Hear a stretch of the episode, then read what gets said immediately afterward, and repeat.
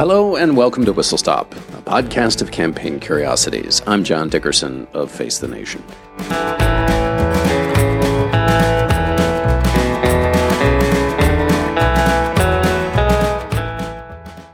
I'm in Philadelphia, so I thought I'd do a Philadelphia themed Whistle Stop this week. Although arguably last week's Whistle Stop with Wendell Willkie was Philadelphia themed because he was nominated in Philadelphia. But never mind, it's July 13th, 1798, and a disheveled man is walking the dusty road from Philadelphia on his way to an undetermined location below the Potomac River in Virginia. A widower who just lost his wife to yellow fever.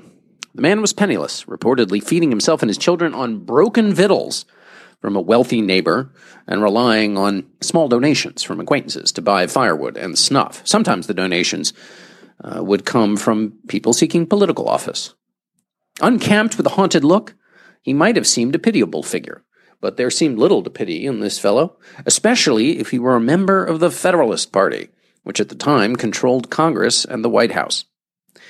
The man's name was James Thomas Callender. He was a journalist working for the Republican cause, and he was a drunkard.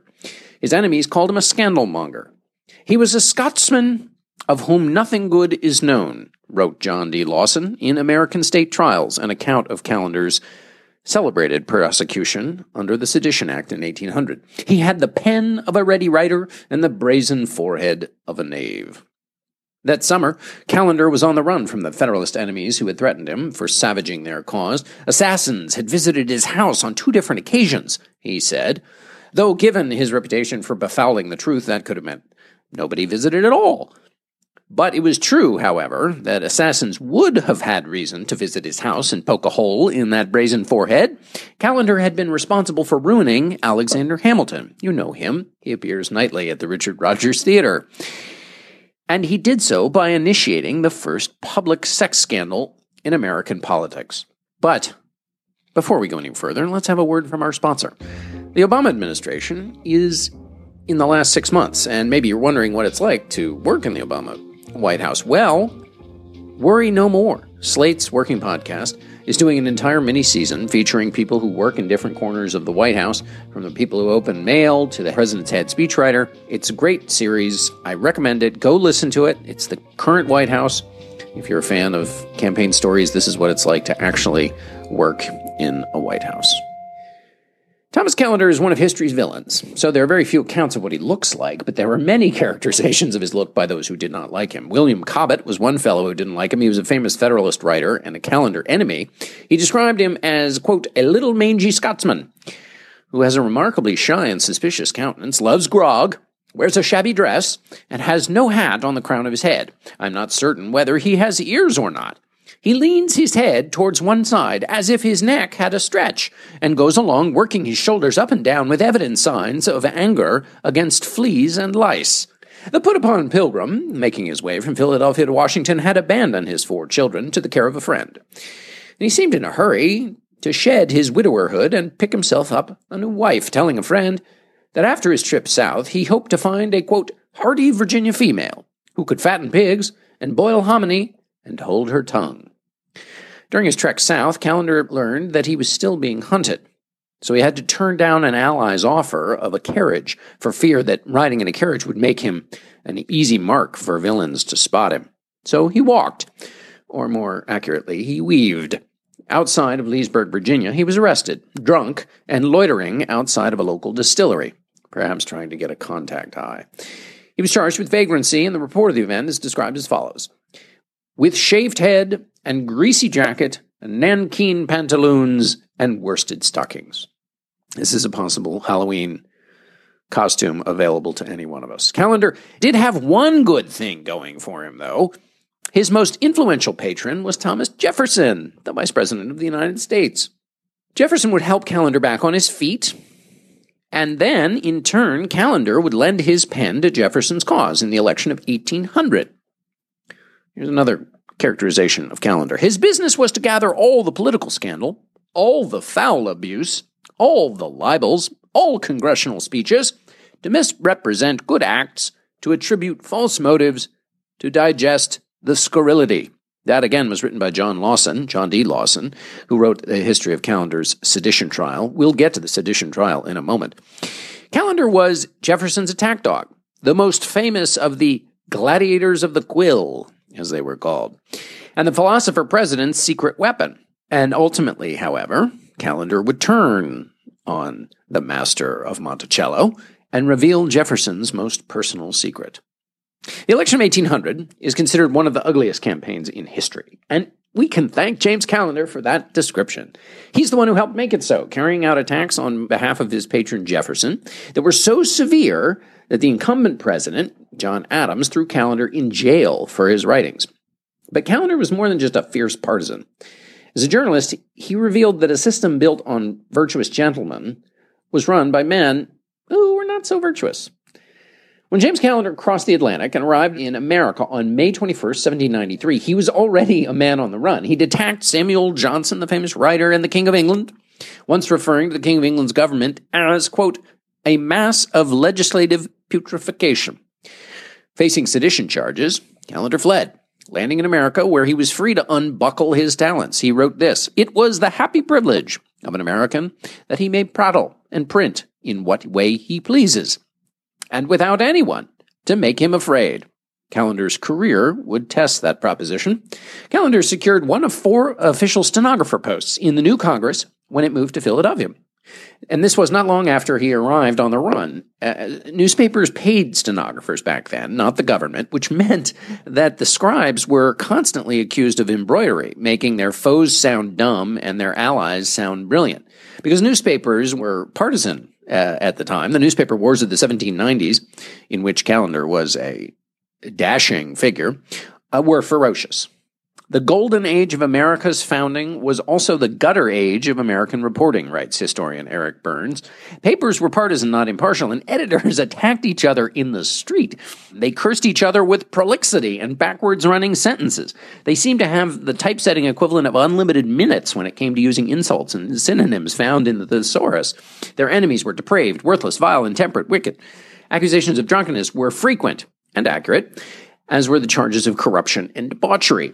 Of course, Callender fit in nicely in this gritty world and came to have a reputation for clattering among the empty bottles and carrying a foul odor. He was once ejected from Congress because he was, quote, covered in lice and filth, according to a report that may even have been true. At Federalist gatherings, they put him into their songs. He was lampooned along with a Republican editor whose name was Ben Bache. Tom Callender's a nasty beast, Ben Bash a dirty feller. They curse our country day and night, and to the French would sell her. Thomas Jefferson testified to the ugliness of the trade of the newspaper business when he described what he looked for in a good editor. He lamented that such a person would have to, quote, set his face against the demoralizing practice of feeding the public mind habitually on slander and the depravity of taste. Defamation is becoming a necessary of life, insomuch that a dish of tea in the morning or evening cannot be digested without this stimulant. Even those who do not believe these abominations still read them with complacence and betray a secret pleasure in the possibility that some may believe them, though they do not themselves. That sounds just as high minded as we'd expect from the author of the Declaration of Independence, but it's total blarney. Jefferson was fine with slander, feeding the public need for low entertainment and fact free denunciations, just as long as they were aimed at his rivals. He spent much of his time supporting or arranging to support newspapers that did just that. Like today, in the age of our founders, one person's depravity and slander was another person's fact. What Jefferson would have roared about, his rival Alexander Hamilton would have applauded as plain truth. Each side in the debates of the early republic thought they were the hero in a morality play of the infant republic. This is why it got so hot so fast. They were righteous and saw themselves as setting the precedent for a new nation. This is unlike the righteous, infantile, and heated debates of social media that clog our modern age, the stakes in these verbal wars were high. These men thought they were determining the course of the nation and of free mankind. And that, of course, gave them the excuse to employ any means to meet their ends. There was, of course, a tension in this. If the presidency was to be run by virtuous statesmen, there was no greater test of virtue than how the would be presidents behaved in their private acts. By funding the scandalmongers and encouraging them, Jefferson and others failed at what they would have said was the first test of character doing the right thing when no one was looking. That they were funding these scandalmongers in order to make sure a man of virtue held the office of the presidency doesn't erase the offense of the fact that they were enlisting the scandalmongers to say, uh, questionable things in the first place. Okay.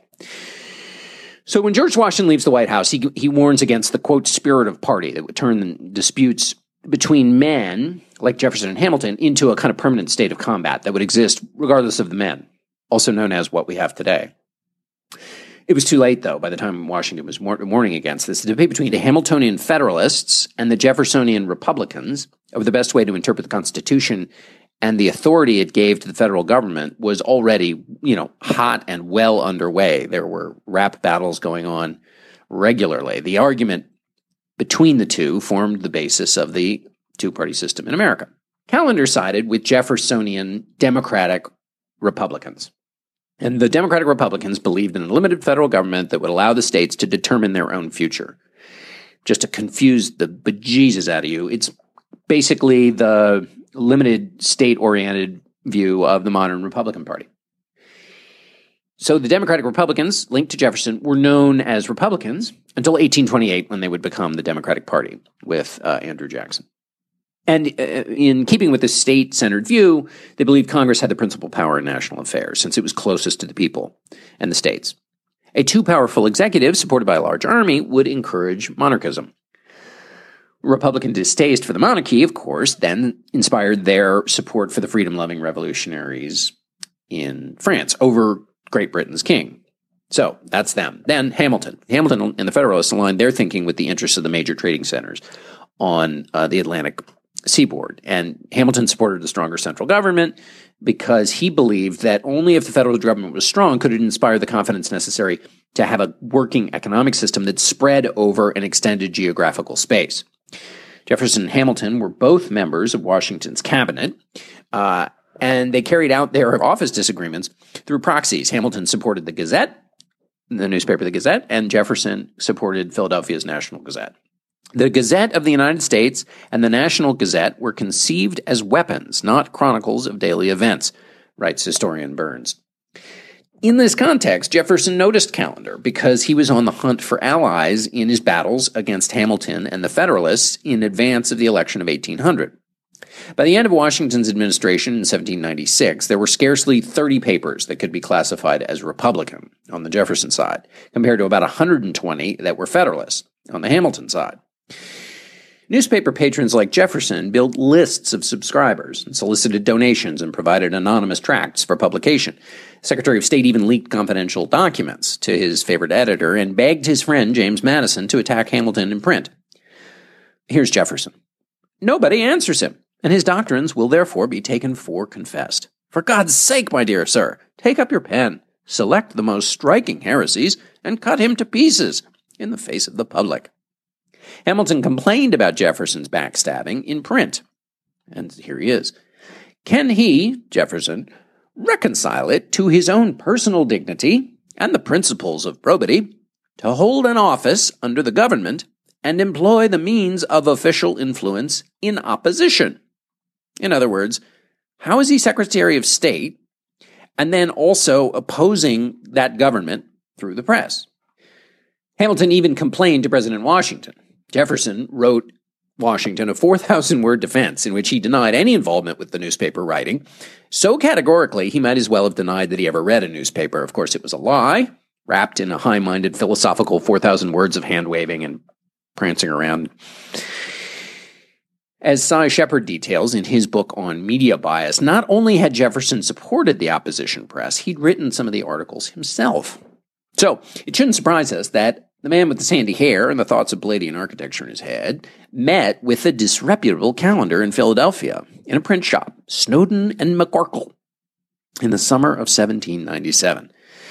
Now, it may not surprise us, but it certainly would have surprised the public because Callender had built his reputation in part on savaging the president for whom Jefferson had just been serving as Secretary of State. Here's Callender. If ever a nation was debauched by a man, the American nation has been debauched by Washington. If ever a nation has suffered from the improper influence of a man, the American nation has been deceived by Washington.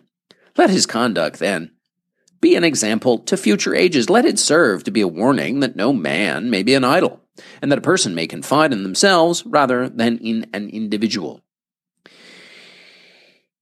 Attacking Washington was just a starter course for Callender and his abuse that he heaped on the Federalists. The summer of his meeting with Jefferson, he was the talk of drawing rooms for what he had uncovered about Alexander Hamilton and Alexander Hamilton's exciting adventures in the bedroom, which are a very important part of the um, Hamilton musical, which has uh, swept the nation. Callender was different than other writers. He literally named names, dropping the convention at the time, which was to only use the first and the last letters of a person's name when you were writing about them. And according to Callender's biographer, Michael Durey, he had a, quote, complex and contradictory character. He was self righteous, strongly puritanical with regard to personal morals, insufferably proud, with a deep and abiding mistrust of human nature.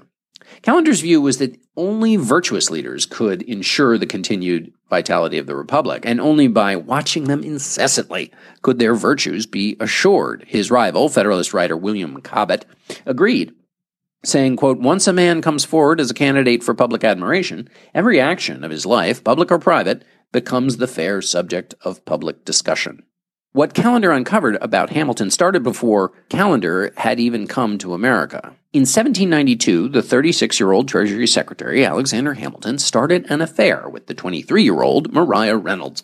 While his wife and children were away, Reynolds had claimed that her husband had abandoned her and her daughter, and she asked Hamilton for enough money to get to New York. It required a harder heart than mine, Hamilton wrote, to refuse it to beauty in distress. When Hamilton delivered the money in person, Maria offered a quick repayment. I took the bill, wrote Hamilton, out of my pocket and gave it to her. Some conversation ensued, from which it was quickly apparent that other than pecuniary consolation would be acceptable. Reynolds's husband, James, soon learned about the affair and the quick non pecuniary consolation, and uh, he initiated an extortion scheme, or as some have suggested, Reynolds uh, the husband, initiated a long planned extortion scheme that had been mapped out before Maria Reynolds ever knocked on Hamilton's door. Hamilton paid, and he continued the affair. Uh, ultimately, he would pay about $1,000, which is about $24,000 in today's coin. And then on December 15th, 1792, future President James Monroe, then a senator from Virginia, heard about Hamilton's uh, payments to James Reynolds and then and, and confronted him. The information had come to Monroe from a prison cell in Virginia where Reynolds was serving time for another swindle involving unpaid wages to Revolutionary War veterans. Reynolds tried to limit his days on bread and water by trading information for a lighter sentence. He, he let it be known that he could quote, make disclosures injurious to the character of some head of a department.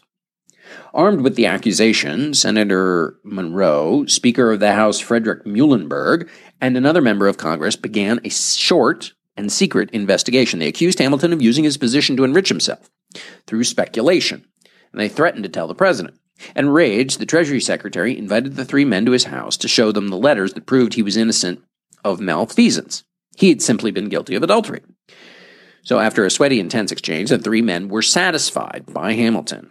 There was a wall at the time between the public and private lives, and the three men who were investigating with Hamilton had it really in their interest to keep that wall nice and strong because they were all public men too. And whether they were doing a little shilly shallying on the side didn't matter. They uh, believed that the wall between public and private should stay. So even though Monroe was a Jefferson ally in the daily newspaper battles against Hamilton, he and Jefferson didn't use the material that they learned in this private investigation. Monroe and his two colleagues put all the papers related to Hamilton, including some of his correspondence with James Reynolds, in a safe place. Not safe enough. Monroe said he had entrusted the correspondence to a quote, a respectable person in Virginia. Some historians think it was Jefferson. He might have been responsible for ultimately leaking the news four years later in 1796. Remember, this is activity Hamilton was engaged in in 92. It comes out in 96. But the consensus view is the culprit was a guy named John Beckley, a Jefferson ally and clerk of the House. In, in 1796, Federalists had pushed Beckley from his post. And he wanted to get back at their leader, Hamilton. So he leaked everything related to the affair to our friend, Mr. Callender. The full story, written by Mr. Callender, appeared in something called The History of the United States, 1796. It's a dull name for a volume, but it's kind of like a brown wrapper that obscured what was inside. Here's a bit of it. This great master of morality, Callender accused, though himself the father of a family, confessed that he had an illicit correspondence with another man's wife. Callender labeled James Reynolds a procurer, which is to say a pimp, and he said that since being a pimp was the lowest of all human character traits, Hamilton's commerce with Reynolds, the pimp, brought him lower than Hamilton's mere adultery did. But Callender didn't stop there. His bigger charge was corruption. He didn't buy that Hamilton's private excuse was that he was just engaged in an adultery extortion scheme. Callender again. So much correspondence could not refer exclusively to wenching. No man of common sense will believe that it did, hence, it must have implicated some connection still more dishonorable. On July 5th, 1797, Hamilton wrote to Monroe and the two members of Congress who had been with him during the private inquiry and asked them to make public their original conclusion that there was nothing amiss in his public conduct while he was Secretary of the Treasury. Two of them complied, but Monroe did not. Hamilton was not happy, and he accused Monroe of leaking to Callender in the first place, since Callender's report had included original documents uh, from Monroe and Hamilton's meeting in December of 1792. Hamilton and Monroe nearly met in the field with loaded pistols, according to one account. Colonel Monroe rising first and saying, Do you say I've represented falsely? You are a scoundrel. Colonel Hamilton said, I will meet you like a gentleman. Colonel Monroe said, I am ready. Get your pistols. Both said, We shall, for it will not be settled in any other way. The fight was broken up by, wait for it, Aaron Burr, who would later kill Hamilton in a duel, which took place after Burr had represented Maria Reynolds in her divorce proceedings. And just to make it even more fun, Hamilton, before he was dead, would later defend a journalist accused of printing false statements about President Jefferson. You get the feeling that there were only about half a dozen men in America in those early days. Hamilton thought his public virtue on the question of financial corruption was all that mattered to his future or to regular people. So, two months after Callender's article, unable to get Monroe to vouch for him, he defended himself against the corruption charge with a 95 page pamphlet that foreshadowed its cumbersome argument, uh, with the winding road title observations on certain documents contained in number 5 and 6 of the History of the United States for the year 1796, in which the charge of speculation against Alexander Hamilton, late Secretary of the Treasury, is fully refuted, written by himself. Hamilton denied any improper speculation with James Reynolds, but confessed, quote, My real crime is an amorous connection with his wife. So now he's made it public. The old codes of honor, which had governed private affairs, uh, were being undone by this new political system that was fed by the fighting popular press. So this, here we have a cultural shift in this warfare that Hamilton's a part of, this newspaper back and forth, is now colliding with the, the, the public private wall we talked about earlier. Hamilton would, of course, get caught between the two. He was exonerated by the small group of lawmakers, but when his sins became public, he was vilified. He warned if this trend continued, quote, the business of accusation would soon become, in such a case, a regular trade, and men's reputations would be bought and sold like any marketable commodity. Hamilton uh, misread his audience. you have widened the breach of dishonor by a confession of the fact, one New Yorker wrote him. Republican papers said he was trying to legitimize adultery by writing his long tract, that he had, quote, violated sacred promises. They railed against the injury uh, he did to his wife by his admission and concluded, as public moralists often do today, that to be dishonest in one sphere is necessary to be dishonest in another. Quote, if a man will rob his family of their peace and enjoyment, if he will abandon himself to the vilest connections, if he will place daggers in the breast of a virtuous wife, and stab the reputation of his children, where are the bonds of honor to vouch for his fidelity in any other transaction? Of course, more songs and doggerel followed. Dear Colonel, did you never hear? If you did not, I think 'tis queer that only fools do kiss and tell, even though they tell their story well. An anonymous penman named Virtuous caricatured Hamilton. I've been grossly and injuriously charged with guilt. I have been charged with being a speculator, whereas I am only an adulterer. I have not broken the eighth commandment. It is only the seventh which I have violated. To defend Hamilton, the Federalist came after Callender with a hammer. In the name of justice and honor, how long are we to tolerate this scum of party filth and beggarly corruption? working into a form somewhat like a man to go thus with impunity, said the Gazette of the United States. Do not the times approach when it must and ought be dangerous for this wretch and any other thus to vilify our country and government, thus to treat with indignity and contempt the whole American people, to teach our enemies to despise us, and cast forth unremitting calumny and venom on our constitutional authorities? The publication suggested the Callender's behavior had made him entitled to, quote, the benefits of the gallows. The pressure from the Federalists is what drove Callender on that long walk from Philadelphia into Jefferson's Virginia. Callender was gleeful, though, uh, about what he had goaded Hamilton into. If you have not seen it, he wrote Jefferson, no anticipation can equal the infamy of this piece. It is worth all that fifty of the best pens in America could have said against him. This blow was about more than a simple presidential election in 1800. In an ideological battle for the direction of the new country, Callender had just struck mute the most articulate advocate for the other side. If Jefferson had been as concerned about the press as he said, he should have been repulsed by Callender's behavior, even if it did undermine his rival, Hamilton. That would have been the virtuous thing to do, right? Be repulsed by the thing that you say you find so repulsive.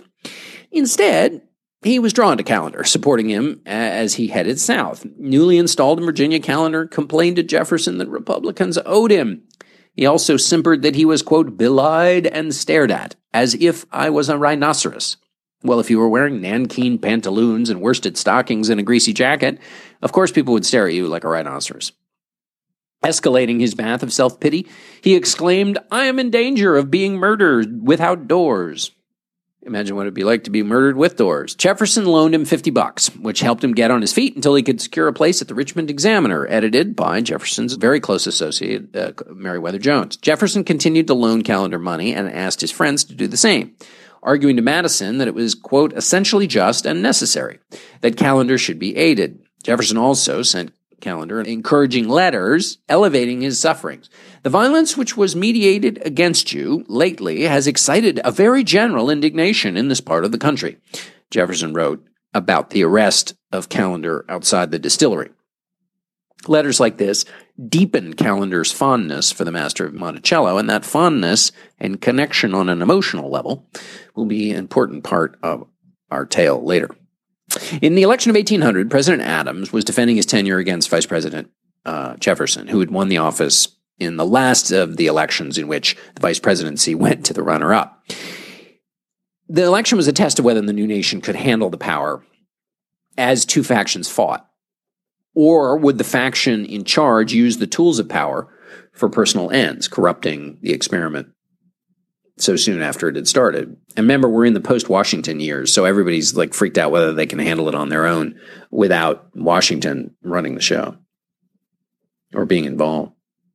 Jefferson had said to Adams at one point, Were we both to die today, tomorrow two other names would be put in place of ours without any change in the motion of the machinery, which was how it was supposed to work. But that machinery hadn't really been tested. And everything about the election of 1800 suggested that both sides were trying to tear down the leaders of the opposite party with the implicit view that were their enemies allowed to succeed, they would in fact destroy the machinery. And maybe it wasn't implicit, maybe it was just explicit. That the machinery would bust no matter, you know, if the wrong kind of person was there. So neither Jefferson uh, nor Adams were campaigning for the job outright. But both, of course, urged their friendly writers to support them in the papers. Jefferson and the Republicans set up what were known as a correspondence committee. And that correspondence committee would write friendly articles in the papers, basically sort of press releases. Um, and Jefferson then helped us to distribute those writings, including purchasing the papers in bulk and making sure they went to uh, influential gentlemen who could spread the information. Here's Jefferson. This summer is the season for systemic energies and sacrifices. Jefferson wrote to Madison. The engine is the press. Every man must lay his purse and his pen under contribution. Callender was crucial in this campaign, trading secret letters with Jefferson. Jefferson didn't sign his. You will know from whom this comes without a signature, he wrote. Secrecy, of course, was crucial, as Callender's biographer Durey points out, because, and here's Durey, quote, evidence that Jefferson was supporting from his own purse the notorious defamer of Washington, Adams, and Hamilton would have destroyed his carefully constructed image of being above party intrigues. Callender, a writer of such drive that he often talked about scrawling himself into headaches, wrote a 183 page pamphlet called The Prospect Before Us. And in working on this, uh, the prospect is spelled where the S looks like an F, so I'm constantly thinking of it as the prospect before us, in which, anyway, he savaged Adams. Quote, the reign of Mr. Adams has hitherto been one of continued tempest of malignant passions. Callender was kind enough to send a copy to the president, and future historians, he predicted, quote, will inquire by what species of madness America submitted to accept, as her president, a person without abilities and without virtues, a being alike incapable of attracting either tenderness or esteem. Callender didn't limit his attacks to the simply professional and Adams's duties in office. He called Adams, quote, a hideous hermaphroditical character which has neither the force and firmness of a man nor the gentleness and sensibility of a woman. The book encouraged the country to vote for Jefferson, who had paid to produce the volume. Take your choice, Callender wrote, between Adams, war and beggary, and Jefferson, peace and competency. The harangue, of course, pleased Jefferson, who wrote to Callender and said, quote, The book cannot fail to produce the best effect. Given that Adams and Jefferson had once been such friends, this was kind of extraordinary. Jefferson had once written to Adams when they were overseas, um, Jefferson in France, Adams in England, The departure of your family has left me in the dumps. Now he was helping orchestrate Adams's downfall. Callender was, of course, delighted at the pat on the head, and he wrote that he was not done. I had once entertained the romantic hope of being able to overtake the federal government in its career of iniquity. But I am not satisfied that they can act much faster that I can write after them. The Federalists, of course, returned fire, were spreading rumors that Jefferson was an atheist from whom God fearing would have to hide their Bibles. Quote, should the infidel Jefferson be elected to the presidency, wrote the Hudson Bee, quoting another Federalist paper, the New England Palladium, the seal of death is that moment set on our holy religion. Our churches will be prostrated and some infamous prostitute, under the title of the Goddess of Reason, will preside in the sanctuaries now devoted to the Most High. The Gazette of the United States asked, quote, The grand question stated, at the present solemn and momentous epoch, the only question to be asked by every American laying his hand on his heart is, Shall I continue in allegiance to God and a religious president, or impiously declare for Jefferson and no God? Federalists charged that Jefferson had run from the Redcoats while he was governor of Virginia during the Revolutionary War. They even printed an erroneous report that he died. Eric Burns, in his book Infamous Scribblers, quotes from a correspondent to the uh, Connecticut Courant who explained why it was okay that they got it wrong. See, Jefferson was alive after all, the paper's correspondent decided, but the rumors had been offered by, quote, some compassionate being trying to cheer people up during the ugly presidential campaign and had very humanely killed Mr. Jefferson. Callender's writings were so hot, President Adams came after him. In July of 1798, Congress gave Adams a new weapon, the Sedition Act, which criminalized making false statements that were critical of the federal government. Federalists wrote the legislation in a desperate act to muzzle the Republican newspapers of the kind that Callender was uh, writing for and that had been beating the bejesus out of Adams. Republicans, of course, howled, not only because it was an attack on their voices, but also because it was a constitutional overreach that smacked of monarchical control. Federalists were behaving in just the high minded manner, or high handed manner, I should say, that those Republican writers said they would, calling on wartime measures to quiet political criticism.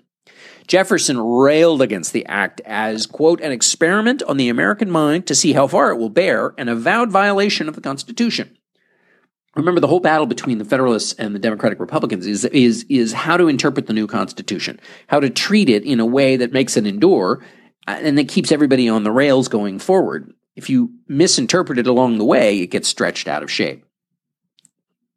And so this was the corruption that Republicans had worried about. A Federalist president using the tools of the state to keep himself in power. Those in power would overthrow the Constitution to stay in power. This wasn't just a fight over personal ambition. And here's Jefferson writing about the stakes in the case. Quote, if, if this goes down, we shall immediately see attempted another act of Congress, declaring that the President shall continue in office during life, reserving to another occasion the transfer of the succession to his heirs and the establishment of the Senate for life. The Sedition Act is considered one of the great mistakes of the early republic. Callender was the last person prosecuted under the law, and Congress would repudiate it publicly many years later. But it is possible to see how the Federalists could get worked up enough to support such a law. Here I am defending the Sedition Act. But when you think about it, the newspaper accounts weren't just full of mean philippics that hurt people's feelings. To some, they were a danger to the entire, entire system because they elevated partisanship over truth, self dealing over selfless virtue. Self dealing meaning when Jefferson's attacking Hamilton and Adams through the press, he's trying to elevate his own station. He's not worrying about maintaining a, a, a virtuous government. He's basically sneakily attacking in order to elevate himself. So that's putting self dealing over virtue, which meant the central activity at the heart of the campaign, the newspaper attacks, were essentially a poison to the presidency uh, the campaign was being fought to fill. So there's no way you can defend the Sedition Act, but um, as the country was taking its baby steps, the bile that was a part of this public fight was considered, you know, you could see how it was considered dangerous poison. Anyway, while it was still in effect, the, the, Sedition Act seemed designed basically to capture Callender. And on May 21st, 1800, it did. Exactly seven years after he'd arrived in America, on the run from sedition charges uh, in England and celebrating, you could say, any old damn thing in America, Callender's pen sent him to the pen. At the trial, the scribe faced notorious Adams partisan and Federalist Circuit Judge Samuel Chase, who brought his righteous fire to Richmond in the hopes of locking Callender away. Judge Chase, the Aurora General advertiser, taunted, The pious and religious Judge Chase is going to Virginia where, he says, if a virtuous jury can only be collected, he'll punish Callender with a vengeance. Chase made sure the jury was packed with local Federalists. Jefferson and the Republicans rallied to Callender's cause. Jefferson made sure three defense attorneys were basically state's best lawyers. They were including, they included the state attorney general and assembly clerk. They all served without pay, which indicates how seriously the, the Republicans took the matter of locking up their chief scribe, but also took the matter of having a president slap an, an opponent in jail. The indictment accused Callender of defaming the president. Quote, Can any man of you say that the president is a detestable and criminal man? asked Chase, and excuse yourself by saying it but mere opinion? Callender claimed his opinions didn't need to be backed at every turn. Quote, If it shall be insisted that I aver what I have not proved, I answer that for many averments, regular proof is not required common report is sufficient.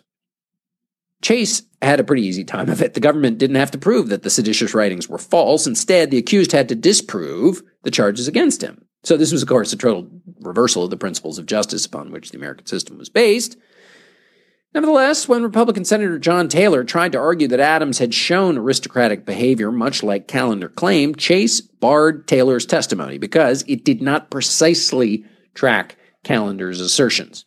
So Callender is making opinion claims, and Chase is saying, I'm going to treat these as fact claims. So, for example, if I said, You are ugly, Chase would have said, What fact proves that that person is ugly? And common opinion about the ugliness of the person you've just accused uh, was not sufficient proof that it was okay to, for you to make that claim. Callender's lawyers tried to challenge the constitutionality of the Sedition Act before the jury, and Chase called the argument irregular and inadmissible. The was not going to win, and in the end, Chase convicted and sentenced Callender to nine months in jail and a fine of 200 bucks, asserting that Callender, in attacking Adams, had made, quote, an attack upon the people themselves.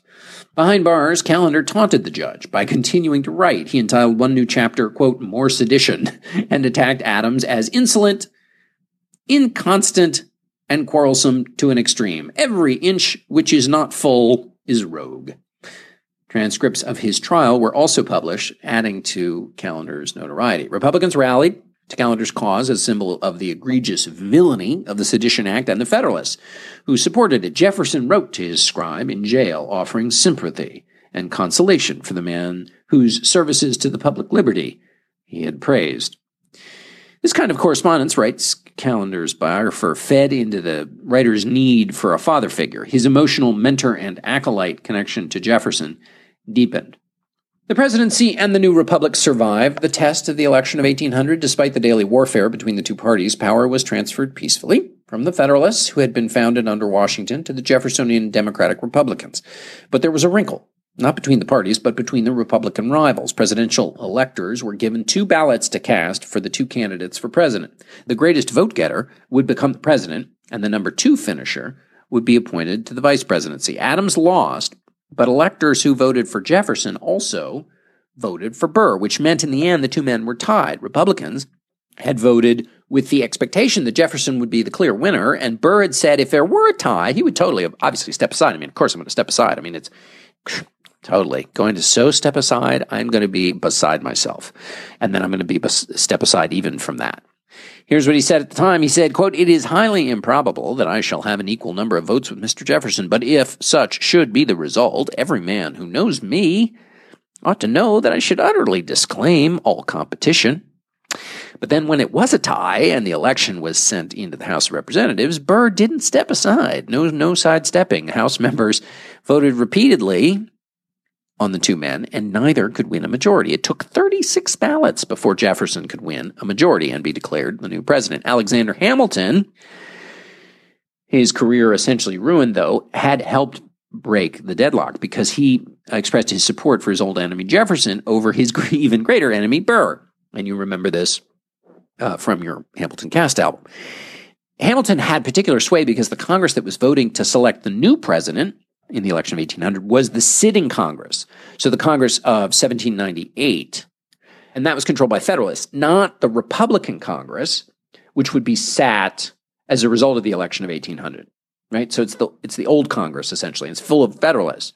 So Hamilton has particular sway. So anyway, he told his old friend, Oliver Wolcott Jr., that Jefferson, quote, is by far not so dangerous a man and he has pretensions to character, unquote. Those pretensions to character had not kept Jefferson from supporting the newspapers that ruined Hamilton and fought his cause at every turn, but never mind. Hamilton concluded that Burr was even worse. Quote, far more cunning than wise, far more dexterous than able. In my opinion, he is inferior in real ability to Jefferson. No one was more delighted than Callender that Jefferson won the election of 1800. Hurrah! he yelped. How shall I triumph over the miscreants? How, as Othello says, shall they be damned beyond all depth? At toast to Jefferson's victory, he was celebrated. To James Callender, said Captain Edward Moore, lifting a glass at Richard Price's tavern in Albemarle County, who looks down on his persecutors with their merited contempt. As president, Jefferson immediately distanced himself from Callender. Uh, he pardoned him, along with others who'd been convicted under the Sedition Act.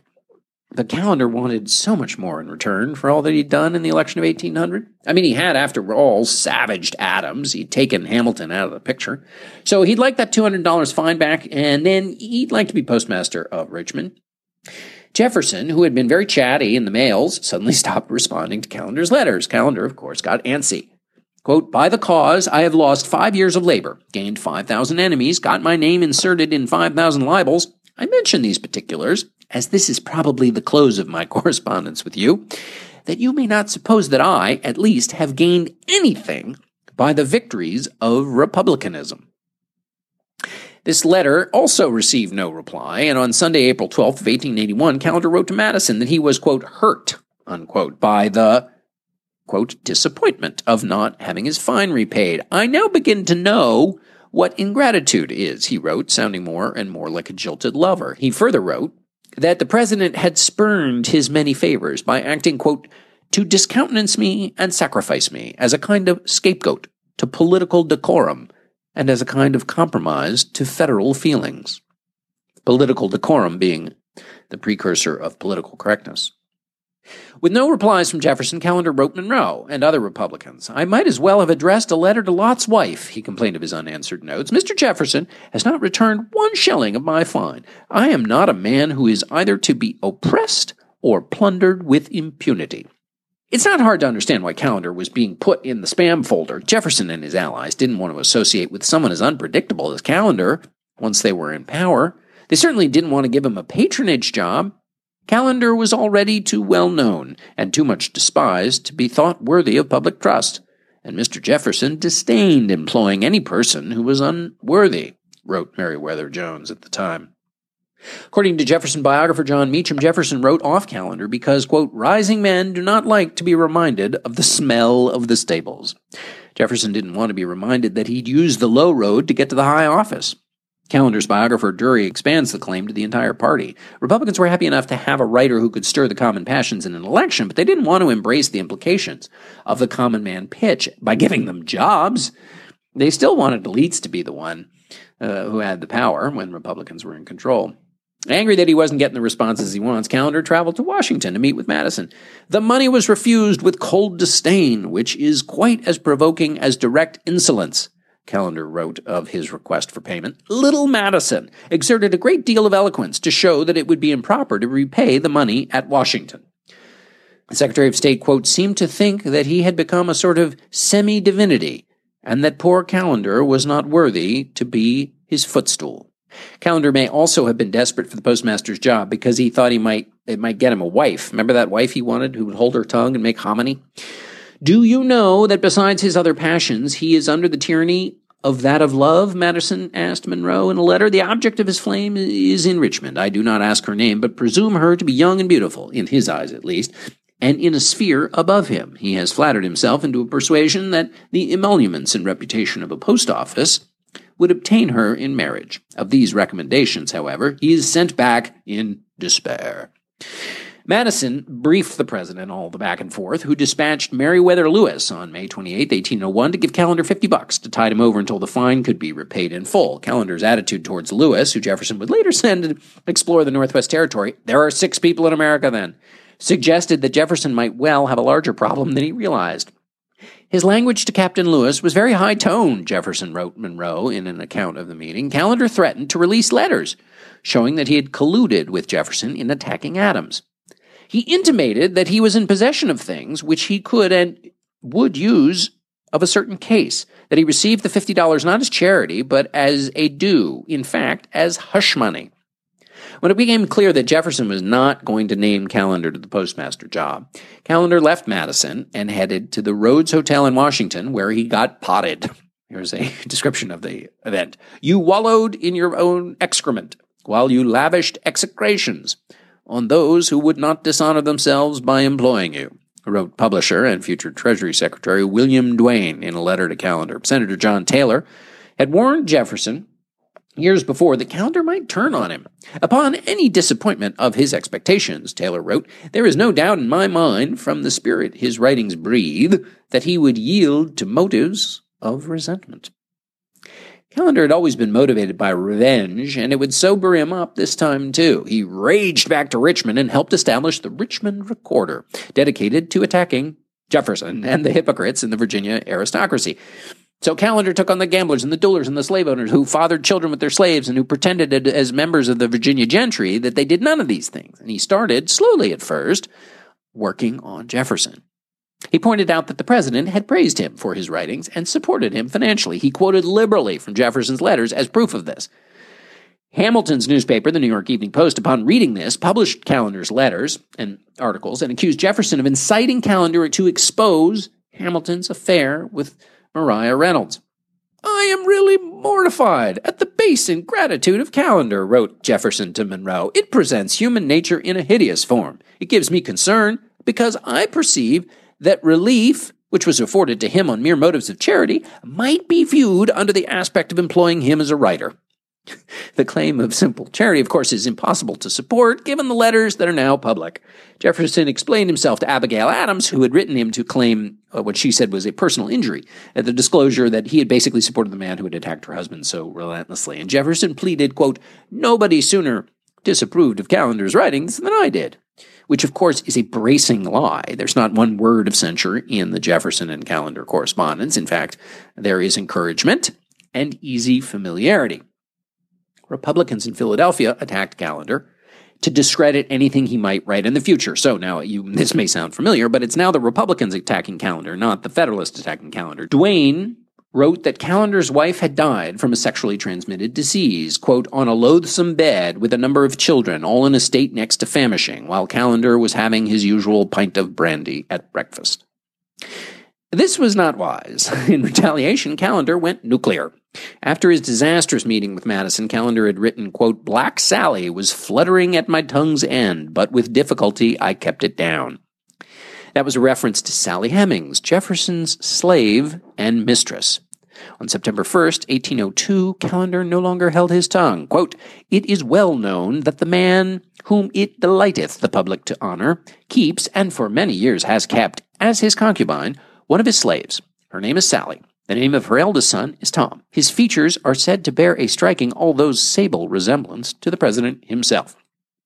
By this wench, Sally, our president has had several children.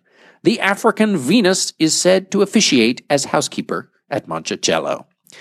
Callender argued that, quote, the public had a right to be acquainted with the real characters of persons who are the possessors or the candidates of office. It was hard for Republicans who had made such use of Callender's attacks against Hamilton to disagree. In signing off his piece, Callender let Jefferson know that he had done this to himself. Quote, when Mr. Jefferson has read this article, he will find leisure to estimate how much has been lost or gained by so many unprovoked attacks upon J.T. Callender. Unlike Alexander Hamilton, Jefferson did not answer the claims about Sally Hemings. Callender wrote about it repeatedly, and subscriptions grew, but eventually he couldn't top his blockbuster story.